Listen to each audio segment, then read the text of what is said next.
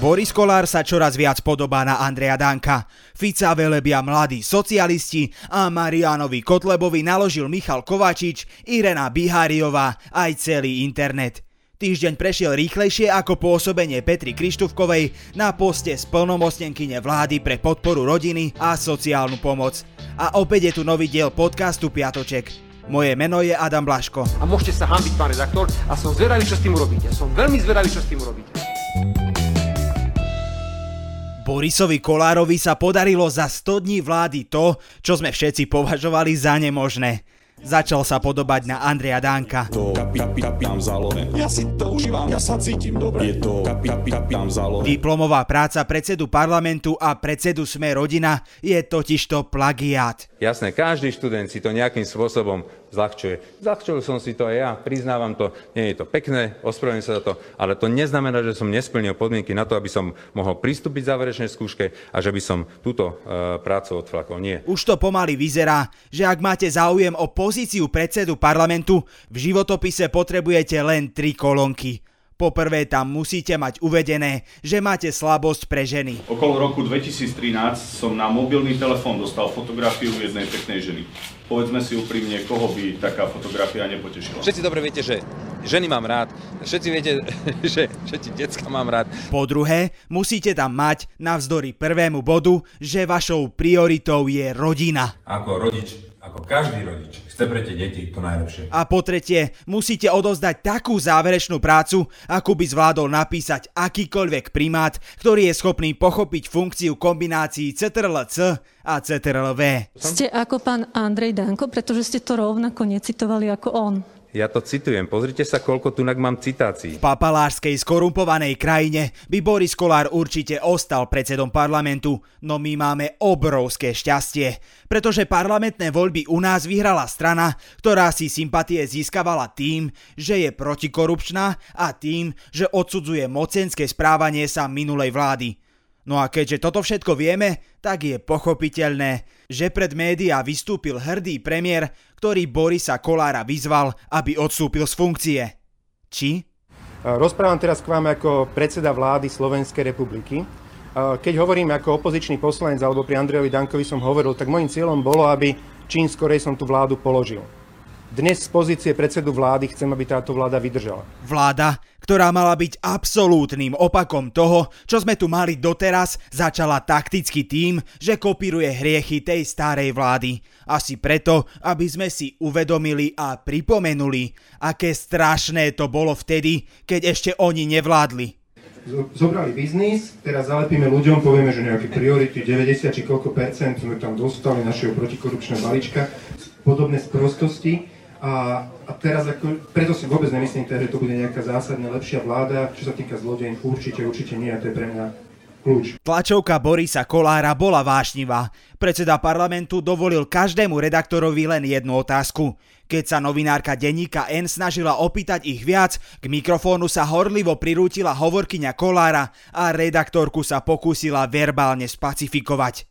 Ale jednoducho, keď si porovnáte Dobre. tie zdroje, tak je to nadpolovične.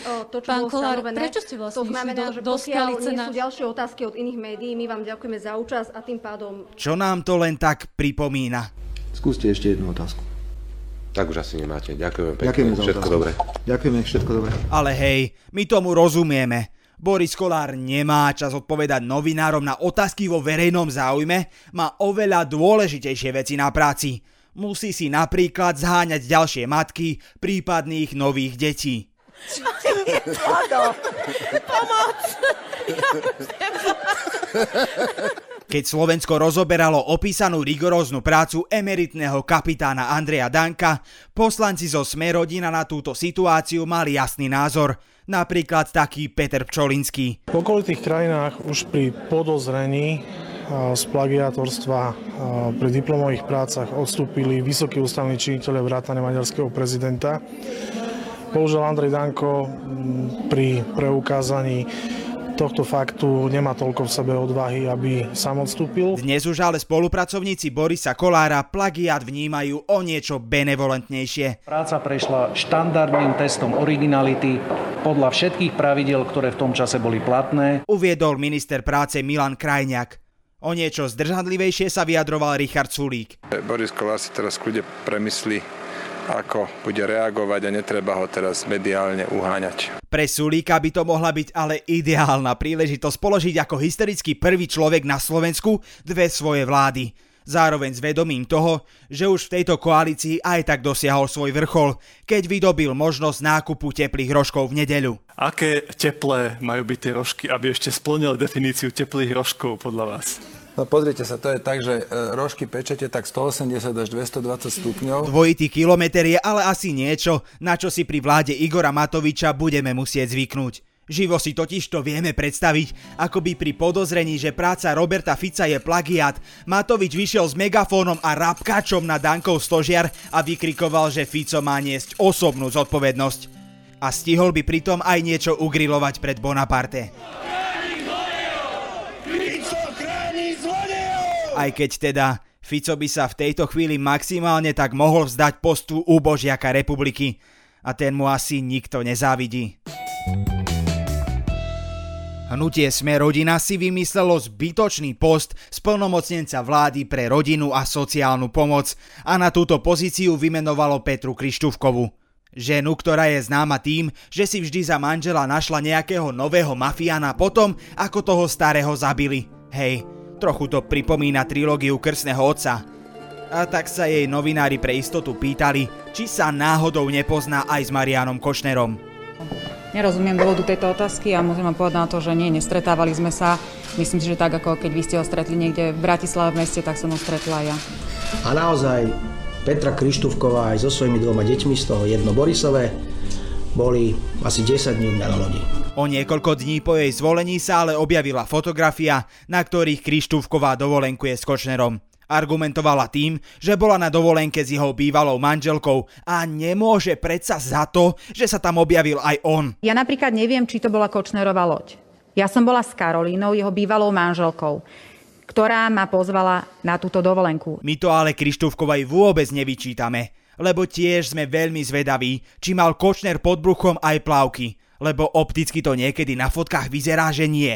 Takže je pochopiteľné, že Krištúvková čisto z vedeckých pohnútok na tú exotickú dovolenku šla, aby to zistila.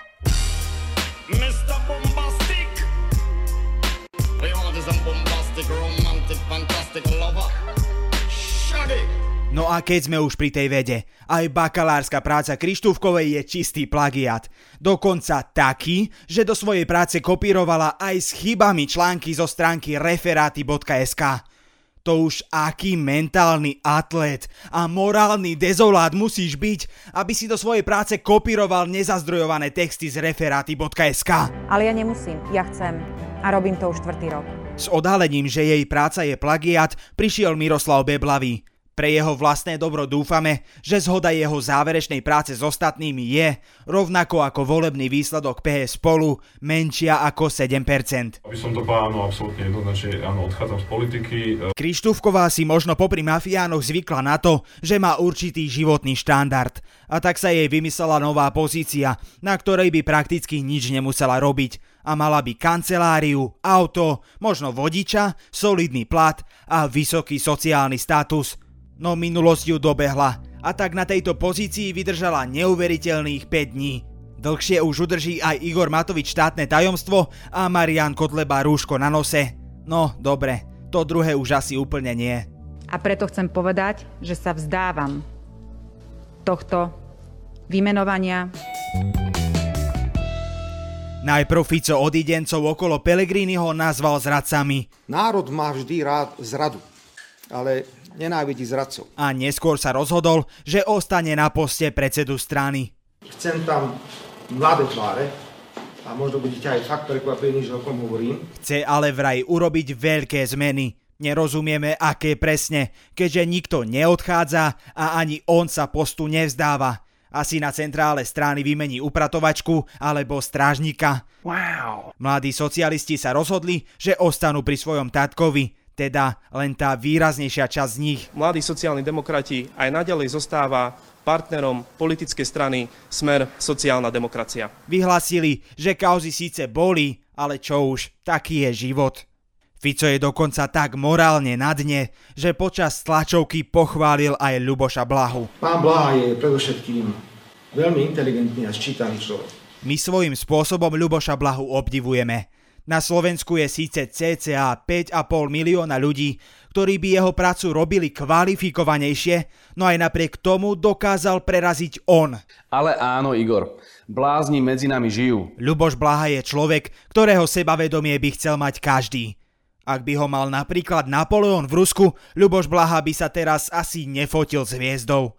Ak by ho mal Peter Marcin, možno by sme mu aj uverili, že to, čo robí, je humor. A ak by jeho sebavedomie malo mlieko, nazývalo by sa Pikao. Takže hej, my svojím spôsobom Blahu obdivujeme. On je dokonca dôkazom paradoxu nepriamej úmery v našom parlamente. Čím menej máš morálky, tým môžeš byť väčší politik. Tragédom týždňa sa stáva Marian Kotleba, ktorý dostal v diskusnej relácii na telo na Markíze takú nakladačku, že možno aj zabudol, ako sa kreslí hákový kríž. Počas živého vysielania ho pán reaktor, pán reaktor Michal Kovačič konfrontoval s jeho vyjadrením o Biblii. Pripomenul mu video, v ktorom šéf LSNS tvrdí, že v zjavení Jána sa píše o tom, že kto nepríjme čip, Nebudem môcť ani obchodovať, nebudem môcť predávať, nebudem môcť nakupovať, nebudem môcť robiť v podstate nič. Keďže v Biblii sa nič také nepíše, moderátor mu podal jej výtlačok a vyzval ho, aby daný výrok našiel. Kotleba knihu chytil do ruky a moderátora sa opýtal. Znak šelmy vám dačo hovorí? Pán znak šelmy, počkajte, znak šelmy, explicitne. Hádam si nemyslíte, pán redaktor, veď už toto, to zosmiešňujete sa, prepáčte. Moderátor tému ukončil tým, aby Kotleba nerozširoval klamstá o vakcínach a čipoch, pretože ľudí straší a mohla by sa zopakovať niektorá z prekonaných epidémií z minulosti. A potom mu ďalší úder zasadila Irena Biháriova. Najskôr mu ukázala, ako sa má správne nosiť rúško, keďže Kotleba nemal zakrytý nos, potom sa témou debaty stal status Milana Mazúreka, ktorý, na rozdiel od Stanislava Mizíka, vie narábať s počítačom. Mazurek v ňom písal o diskriminovanej menšine, do ktorej podľa neho patril aj útočník z vrútok s tým, že ho zaujíma, citujeme, či mudrlanti ako Polák či Biháriova konečne prevezmú zodpovednosť za tieto činy svojej komunity a prestanú kecať nezmysly o rasizme a diskriminácii. Polícia Hawks vyvratila s tým, že útočník nebol Róm, a Kotleba v štúdiu tvrdil, že poslanec slovným spojením diskriminovaná menšina nemyslel Rómov. Však všetci občania Slovenskej republiky, že malé deti vedia, že dnes už dávno nie sú cigáni diskriminovaná menšina. A na záver krátky prehľad správ. Aj Slovensko má svojich mokrých banditov zo sám doma. Vďaka dažďu trojica mladíkov v Bratislave na ukradnutom aute uviazla vo veľkej kaluži a skončila v rukách policajtov. Ozvala sa ďalšia mamička, ktorá tvrdí, že jej dieťa je kolárovo. Asi si teraz myslíte, že si robíme srandu? Nie, nerobíme. Len sa teraz v redakcii strachujeme o to, ako popri vychovávaní dieťaťa Boris Kolár napíše dizertačnú prácu. A odborníci síce hrozili druhou vlnou, no my sme naozaj nečakali, že to bude druhá vlna arogantných zákonodarcov, ktorí nedokážu vyvodiť osobnú zodpovednosť za vlastné chyby. Okrem mňa na tomto podcaste spolupracujú aj Kristýna Janščová a Viktor Hlavatovič. Čo dodať na záver? Na zhrnutie tohto všetkého už nemáme síl, tak to necháme na Jolandu. Vy máte e, dobrý, nemáte nic? Boskávam vás všade.